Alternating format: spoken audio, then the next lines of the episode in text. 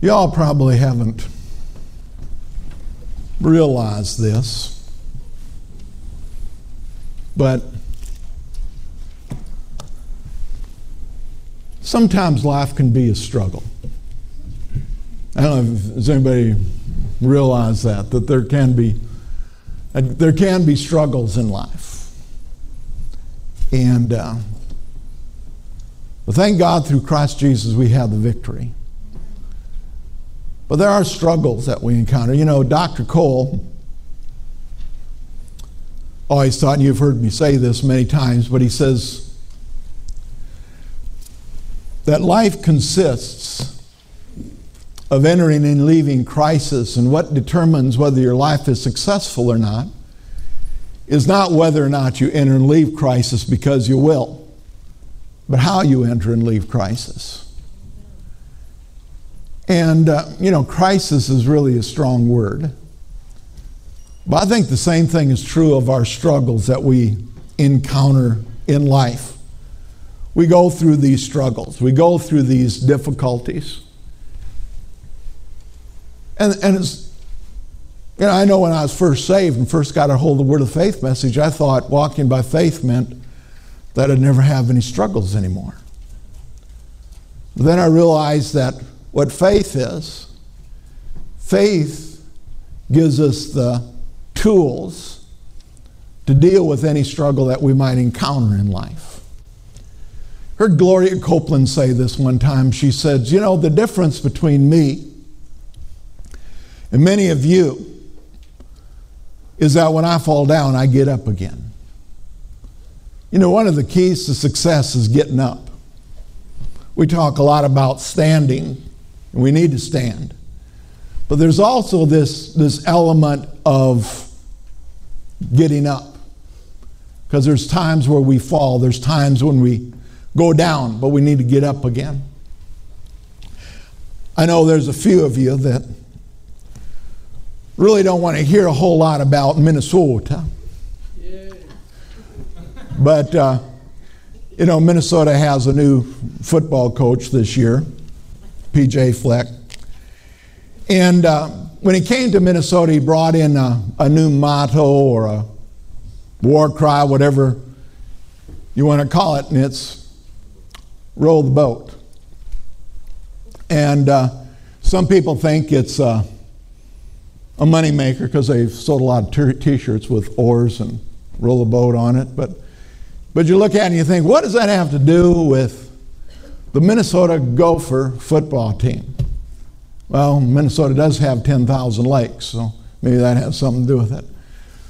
But it comes from an event, a crisis that he dealt with in his own personal life.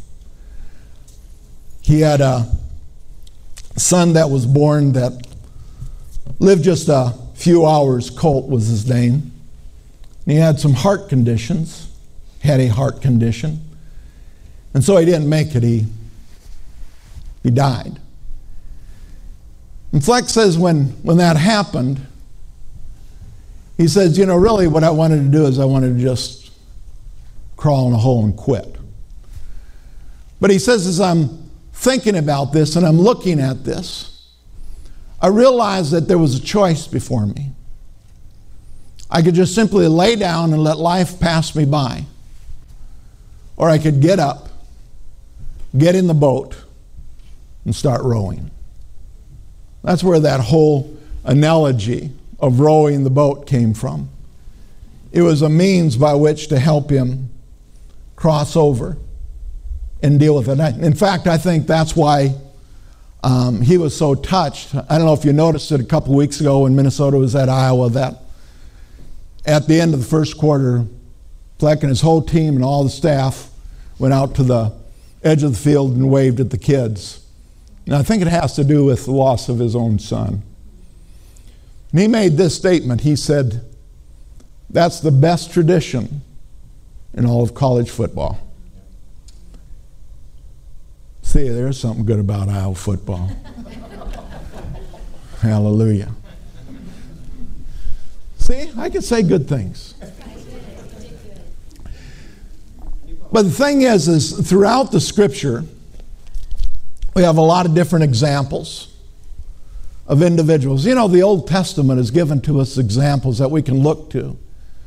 We don't necessarily always apply the principles that we see in the Old Testament. But when we look at the lives of individuals, there's so much that we can grow from that, so much that we can glean from. And so I want to look at some of those examples this morning. The first one I want us to look at is Joseph.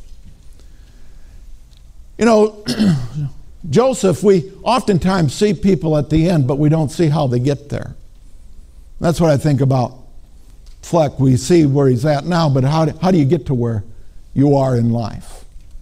Every one of us, our lives are probably more defined by our struggles than by our successes, our easy successes. Hopefully, our struggles always end in success. But you know, it's, it's the struggles that we go through that really define us, that really determine how, how successful we're going to be. Because one of the things that, that our struggles do is, is they help establish our foundation, what we're able to build upon. Now, we don't stay there, but it's those struggles that we, we grow from, we, we mature from, that we build upon that gives us success in life. And Joseph is, is such an example for us to look to. He had 10 older brothers that despised him, they hated him. He had 10 older brothers that took him, sold him into slavery, and told his dad that an animal had killed him. Well, that'll do a lot for your self image. But that's what his brothers did sold him into slavery. And so he gets sold into slavery, and Potiphar buys him, brings him into his household. And there's enough right there for somebody to give up. But he continued to labor, he continued to work to where he became, he was over everything in Potiphar's household. He was in charge of everything. It says that nothing was done unless it was run past Joseph. And Joseph is this young guy. And one day, Potiphar's wife decides that he wants Joseph to lay with her. And he runs. And this is what he says in Genesis 39 9. It shows us uh, the reason that this verse is so important is that it, it demonstrates to us, it shows us his character. And he says in Genesis 39 9, How can I do this great wickedness and sin against God? You know, his whole life was turned upside down again because this woman wanted him to lay with him and he refused to. He he didn't look, just look at it as, I, I, I just can't do this. He says, I can't do this against God. How can I sin against God? And the thing about it is, is it could have been so easy for him to be angry with God. To say, you know, God, where were you? When I was in the midst of my struggle, when I was in the midst of crisis, where were you? But he didn't look at that. He, he didn't blame God. He kept this attitude how can I do this great wickedness and sin against God? And so, as a result of it, I mean, I know you're all familiar with the story, but I just want to tell it anyway. He's thrown into prison because she lied and said that this servant that he brought into the house tried to rape her. So he's thrown into prison. And here he is in prison, having had done absolutely nothing wrong. And once again, because of his faithfulness and his attitude, he begins to rise up. And it says that all of the other prisoners are under his charge. He's in charge of everything. And again, you've heard the story of how there were two of the prisoners that had, they each had a dream. One had been the baker for the king, the other one had been the cupbearer. He interpreted the dreams and uh, the dreams come true. They're being taken out of the prison, of course. one in a better way than the other because the baker got his head chopped off and the other one got put back in his, his position. But, but Joseph said, you know, just don't forget about me. You know what happened? They forgot about him. And so here they are in the prison, and one day Pharaoh has this dream, this vision. And they bring in Joseph because the cupbearer finally remembers that Joseph interpreted this dream, so he brings him in and he interprets the dream. And make a long story short, he's put in charge of all of Egypt, strongest nation in the world because there's this famine coming. And he's put in charge of everything. So he goes from being a shepherd boy to being a servant to being a prisoner to second in charge of the entire nation. The thing about it is, is it all began because his 10 older brothers despised him, hated him. So now there's the famine in the land. Nobody gets any wheat or anything unless Joseph gives a stamp of approval. And his brothers come down from, from Canaan to, to Egypt to get food because they're starving. Joseph recognized them. And of course, it took two trips, but what did he do? He forgave them. And as a result of Joseph, the entire family comes down there and they're saved from the famine. In fact, they become very prosperous until Pharaoh dies, and we know that whole story. But the thing about Joseph is he didn't quit. Because he didn't quit, he was able to forgive. But I don't know, for many of us, would be an absolute impossibility, we would think, to forgive what his brothers had done to him, but he did that. He forgave them. We have another example in the Bible. It's in the book of Ruth, and it's about this young woman, Ruth, is what the, the entire book is really about. But it's about she and her, her mother in law, Naomi.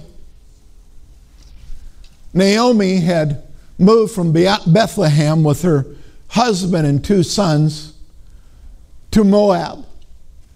Uh, and again, it's, it's interesting how famines are always involved here because of a famine in the land. And so they get down there, and Ruth, or Naomi, uh, loses her husband. He dies. Both of her sons marry, and 10 years after, 10 years after her husband had died, both of her sons died. So here she is, Naomi, in Moab, a foreign country with no family or anything. And she makes a decision. She decides that she's going to go back to Bethlehem. And so she calls her two daughter in laws together and she says to them, You know, you, you go back to your families in, in Moab, and I'm going to go back to Bethlehem. And the one daughter in law, she says, Okay, and she goes back to her father. But Ruth refused to leave her mother in law. In fact, she clung to her, and this is what she said as she is clinging to him, and it's in the book of Ruth, the first chapter, in the 16th and 17th verse, and it says, Entreat me not to leave you or turn back from following after you. For wherever you go, I will go. And wherever you lodge, I will lodge.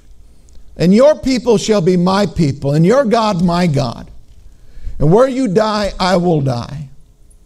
And there will I be buried.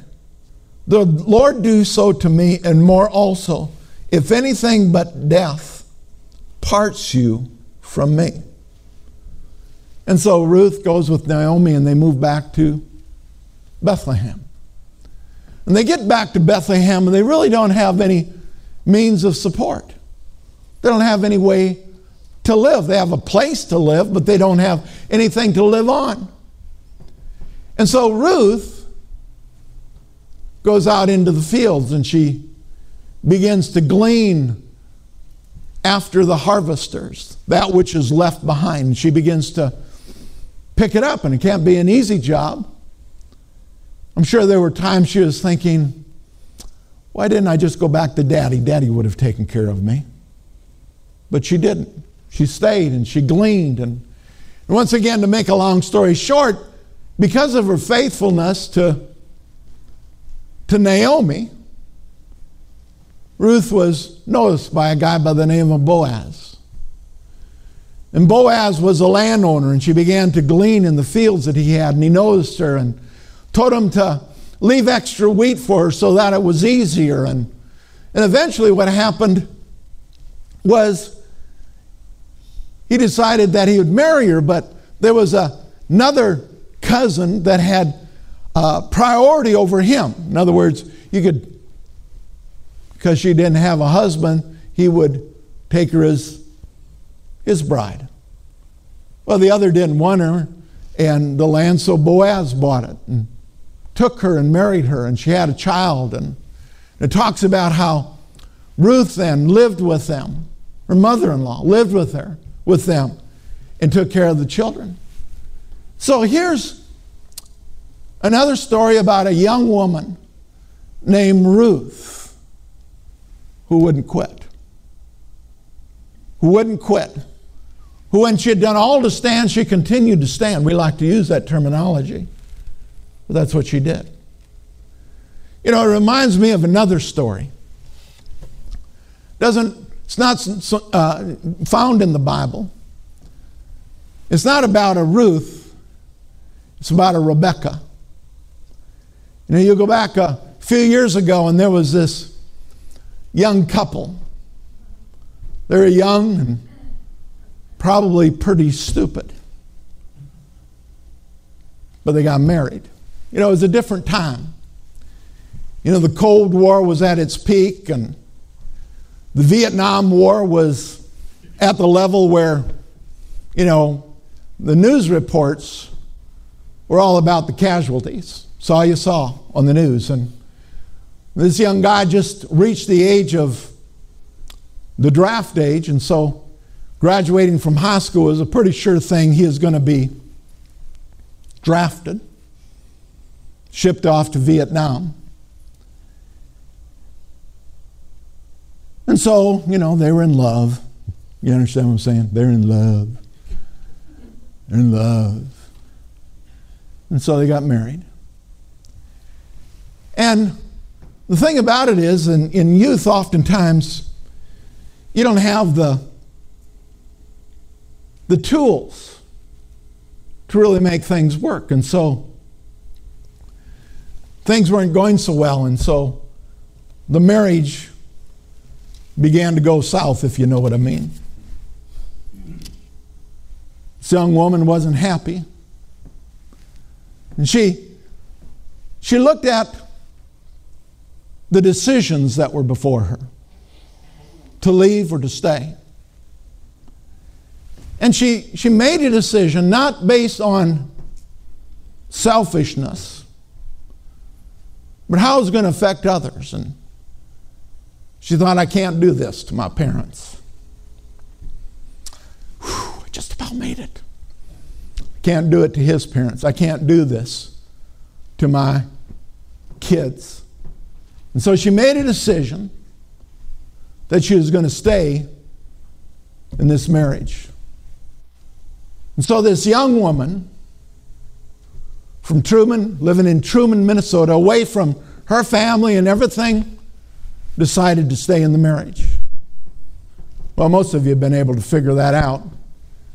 That couple just celebrated 50 years. You know, we heard so many nice greetings and congratulations. We appreciate them all. But you know what? It all boiled down to one thing a young woman in Truman, Minnesota, making a decision. Do you know what the majority of our life is dependent upon? Us making a decision. And oftentimes, it isn't a matter of just standing. oftentimes it's a matter of getting up. Because the interesting thing is, is you can't stand until you're standing.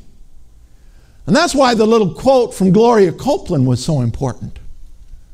She said, The difference between me and the majority of you is that when I fall down, I get up again. Every one of us, we fall down from time to time. The key is we don't stay down. We get up and we move on. And you know, that one little decision that we make, we don't have any idea of how great the impact can be. Not just simply on our life, but in the, in the lives of others. We have another example in the Bible. We have the example of David. You know, David, King David, began as a shepherd boy. Just a little old shepherd boy. Oftentimes we look at ourselves and we think, what can God do with me? I was there. We've all been there. He is a shepherd boy, taking care of sheep. That's what shepherd boys do take care of sheep. One day the prophet comes to the house and he says to his dad, I want to see your, your boys. Because one of them is going to be anointed king. You know what the interesting thing is?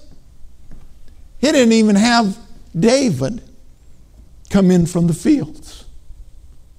He passed all of his other sons in front of him. And the prophet says, No, he's not, he's not one. Mm, no, he's not the one. He goes through all of his sons and he says, is, is this all there is? And they, well, there's David. Well, bring him in here. They brought him in, and he was anointed king. David was the one that was sent to his older brothers to see how the battle was going when they were fighting the Philistines. He shows up on the battlefield, and Goliath is mocking the armies of Israel, and David says, Why doesn't somebody do something about that? And his older brother says, What are you doing here? Who's taking care of those few sheep that you're in charge of? It wasn't just your sheep, those few sheep that you have to take care of. David was the one that saw who David was totally loyal to him. First of all, he came and he played his harp for him when that evil spirit would come upon him. And then later on, he fought battles for him. That's why the, the, the, the women were singing when they came in. Saul's killed his thousands and David his tens of thousands and made Saul jealous. But David was completely faithful to Saul. But what did Saul want to do? He wanted to kill him. And David had opportunity after opportunity to take Saul's life, but he would not do it because he says, Who am I to touch God's anointed? Because he knew that God had anointed Saul. And he wasn't about to touch God's anointed, even if it meant his own life. Later on, after he became king, his own son, Absalom, tried to take his place, tried to steal the kingdom from him. So, David had a few struggles. But you know what? David became the greatest king that Israel had ever known. But in all of it, he had a stand. And if you read through the account of David, you find out there were many times he was down. He was down. He had to get up. At one time, he acted as a crazy so that they wouldn't take him. He was down, but he got up and he stood and he took his position. You know, the book of Esther, women, aren't you thankful for Christianity, for the gospel of Jesus Christ?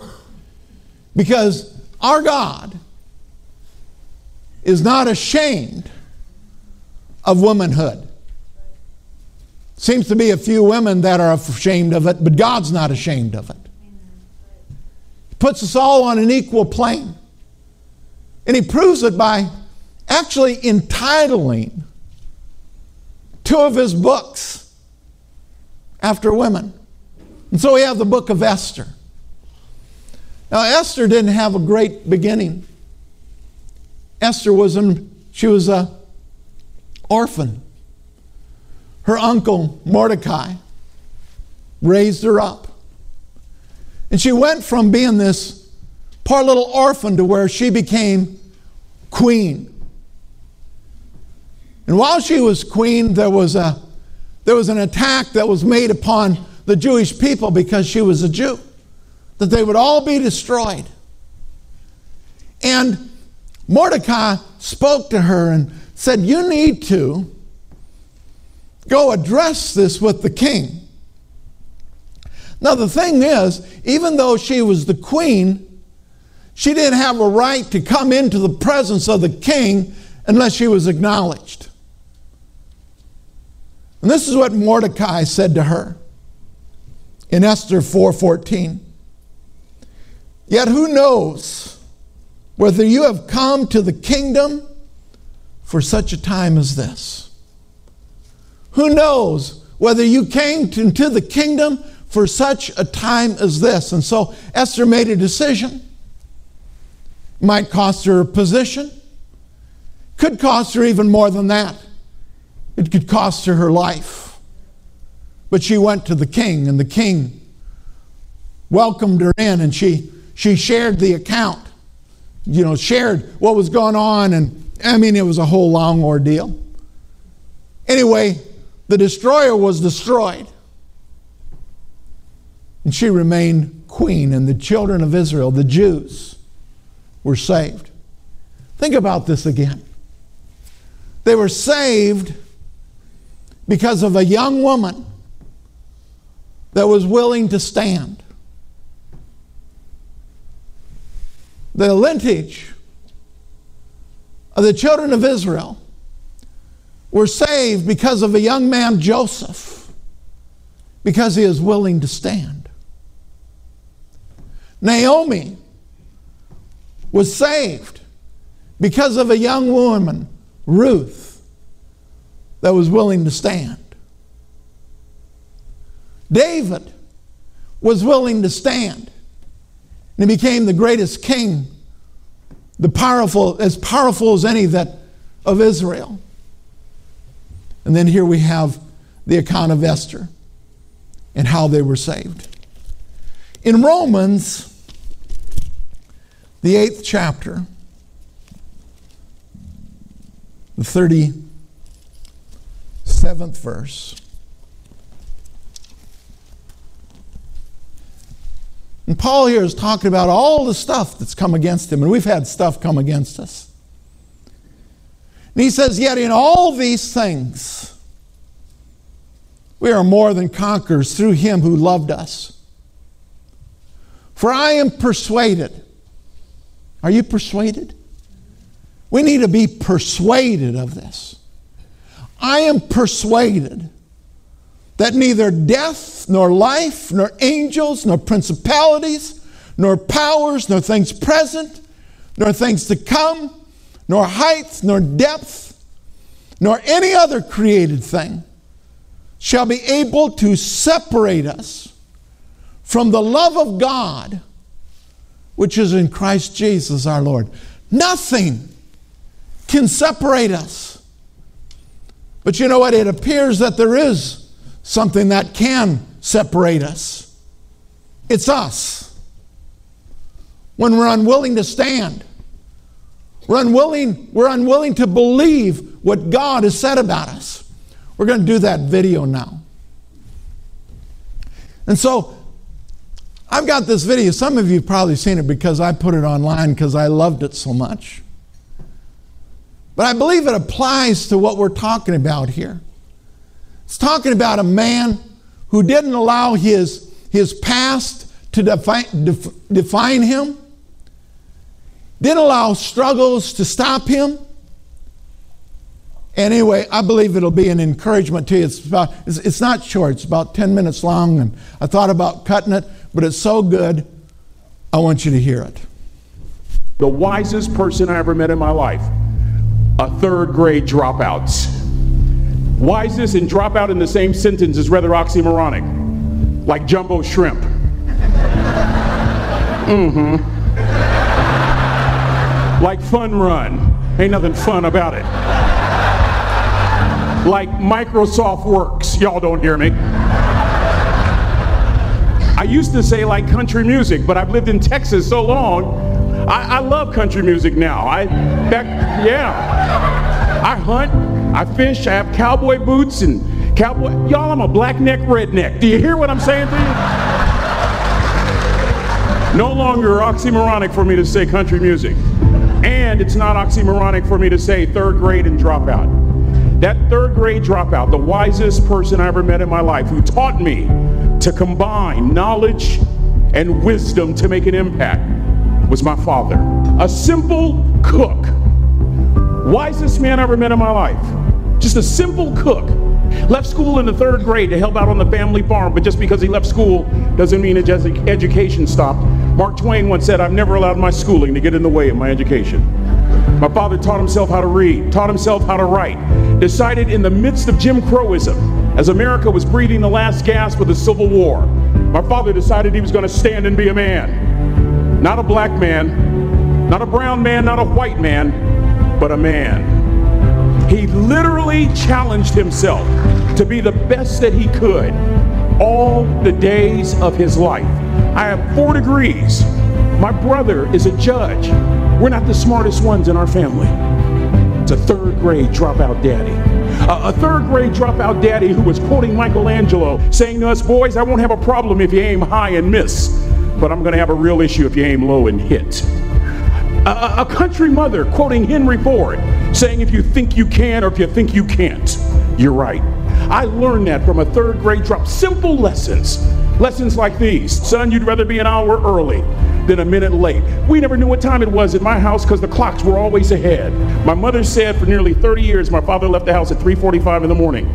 One day she asked him, Why, Daddy? He said, Maybe one of my boys will catch me in the act of excellence. I want to share two things with you. Aristotle said, You are what you repeatedly do. Therefore, excellence ought to be a habit, not an act. Don't ever forget that. I know you're tough, but always remember to be kind. Always. Don't ever forget that. Never embarrass mama. Mm hmm. Yeah. If mama ain't happy, ain't nobody happy. If daddy ain't happy, don't nobody care. But you know, I'm tell you. Next lesson. Lesson from a cook over there in the galley. Son, make sure your servant's towel is bigger than your ego. Ego is the anesthesia that deadens the pain of stupidity. Y'all might have a relative in mind you want to send that to. Let me say it again. Ego is the anesthesia that deadens the pain of stupidity. Pride is the burden of a foolish person. John Wooden coached basketball at UCLA for a living, but his calling was to impact people. And with all those national championships, guess what he was found doing in the middle of the week? Going into the cupboard, grabbing a broom, and sweeping his own gym floor. You want to make an impact? Find your broom. Every day of your life, you find your broom. You grow your influence that way. That way, you're attracting people so that you can impact them. Final lesson son, you're going to do a job, do it right. I've always been told how average I can be. Always been criticized about being average. But I want to tell you something. I stand here before you, before all of these people, not listening to those words, but telling myself every single day to shoot for the stars, to be the best that I can be.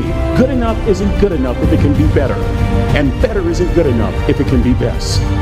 Let me close with a very personal story that I think will bring all this into focus. Wisdom will come to you in the unlikeliest of sources, a lot of times through failure. When you hit rock bottom, remember this. While you're struggling, rock bottom can also be a great foundation on which to build and on which to grow. I'm not worried that you'll be successful. I'm worried that you won't fail from time to time.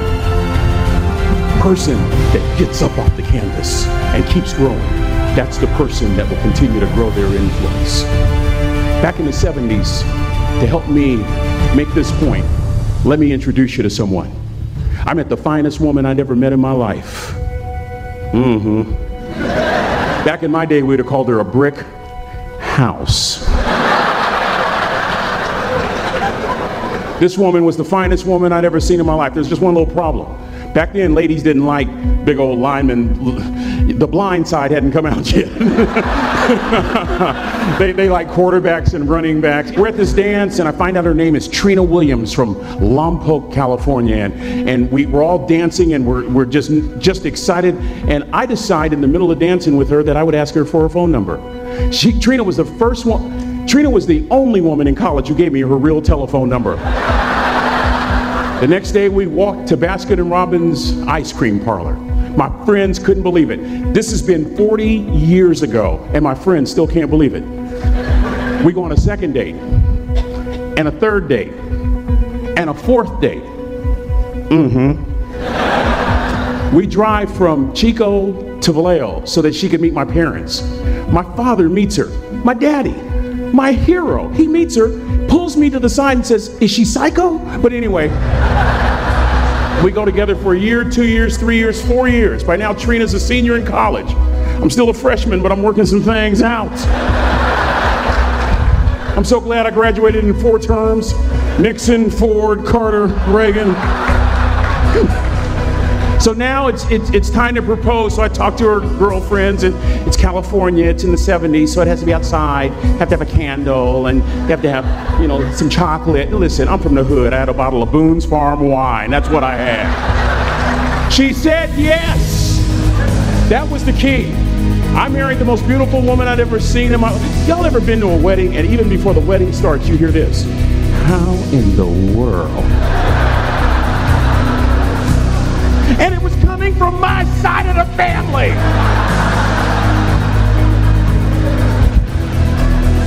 We get married, we have a few children, our lives are great. One day, Trina finds a lump in her left breast. Breast cancer. Six years after that diagnosis, me and my two little boys walked up to mommy's casket. And for two years, my heart didn't beat. If it wasn't for my faith in God, I, I wouldn't be standing here today. If it wasn't for those two little boys, there would have been no reason for which to go on. I was completely lost. That was rock bottom. You know what sustained me? The wisdom of a third grade dropout, the wisdom of a simple cook. We're at the casket. I'd never seen my dad cry. But this time I saw my dad cry. That was his daughter. Trina was his daughter, not his daughter in law. And I'm right behind my father, about to see her for the last time on this earth. And my father shared three words with me that changed my life right there at the casket. It would be the last lesson he would ever teach me. He said, Son, just stand. You keep standing. You keep standing, no matter how rough the sea, you keep standing. And I'm not talking about just water. You keep standing no matter what you don't give up. And as clearly as I'm talking to you today, these were some of her last words to me. She looked me in the eye and she said, It doesn't matter to me any longer how long I live. What matters to me most is how I live.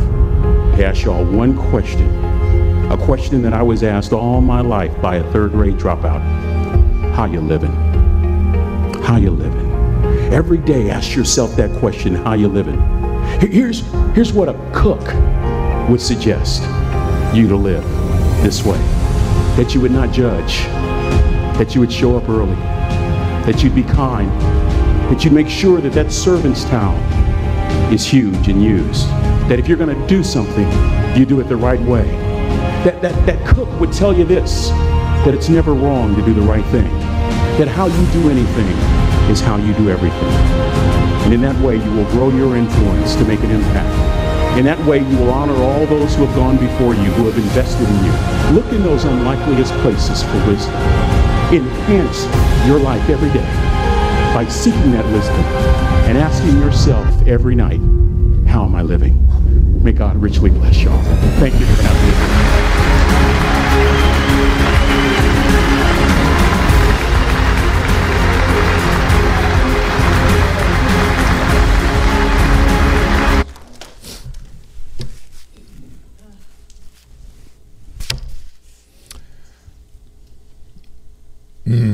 Didn't think I'd have a problem. I watched that about 20 times already. But this is the point Ephesians, the sixth chapter, the 13th verse. Therefore, take up the whole armor of God, that you may be able to stand in the evil day. And having done all to stand, stand therefore. And I guess this is the point is we may have to get up in order to stand. But get up and stand. You may feel like there's certain things in your life that have been too difficult. Get up. Stand. Stand therefore. And we stand therefore until we see the desired end. We're going to, we're going to stand to the end. And I love the last statement that he made, the quote from his wife. It's not about how long I live, but how I lived. You know, I, I've put it this way I'm determined to do one thing to live till I die. And I think the direction that he gave us on that video is wisdom that we can apply, that we can use, that we can move forward and accomplish everything that God's got for us. Because He's got a bunch for each and every one of us. Amen. Father, we thank you for your Holy Spirit who lives within each and every one of us.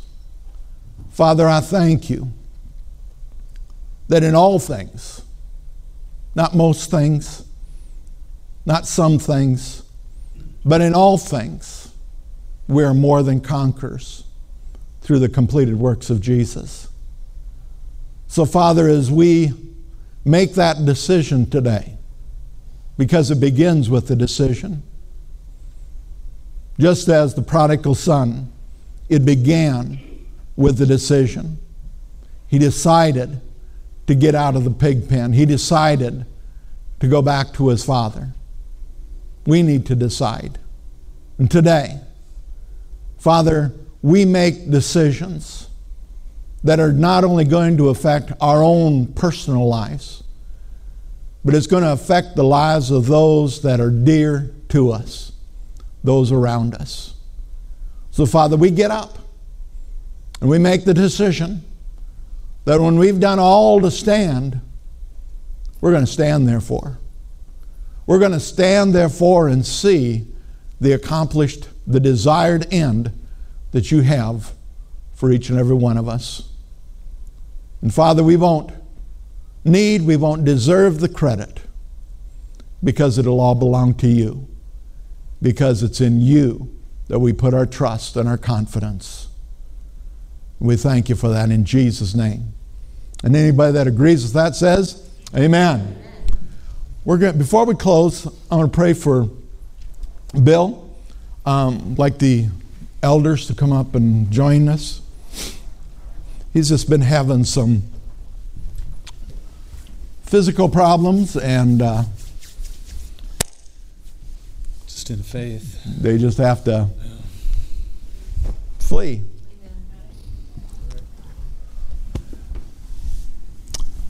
So, Father, we thank you for Bill. We thank you, Father, that by the stripes of Jesus, he has been healed. We thank you, Father, that no weapon that the enemy has formed against him shall prosper, for the greater one lives within him. And so, Father, right now we just speak to his physical body, we speak to his digestive system, we speak to his entire uh, body, and we say, In the name of Jesus Christ of Nazareth, be whole. Be whole. Be whole. In Jesus' name, we release healing to flow through his body from the very top of his head to the very soles of his feet. And Father, we declare that he has the victory through Christ Jesus our Lord. And we thank you. We thank you. We thank you for him. We thank you for that healing power that flows through his body. Be whole. Be whole. Be whole. Be whole. In Jesus' name, function the way you were created to function. In Jesus' name, amen. And amen. Hallelujah. Thank you. Praise the Lord. So as you go, go in his peace, go in his strength, go in his might, walk in his joy. In the magnificent name of Jesus, amen. God bless you. Give somebody a hug. Let them know you love them.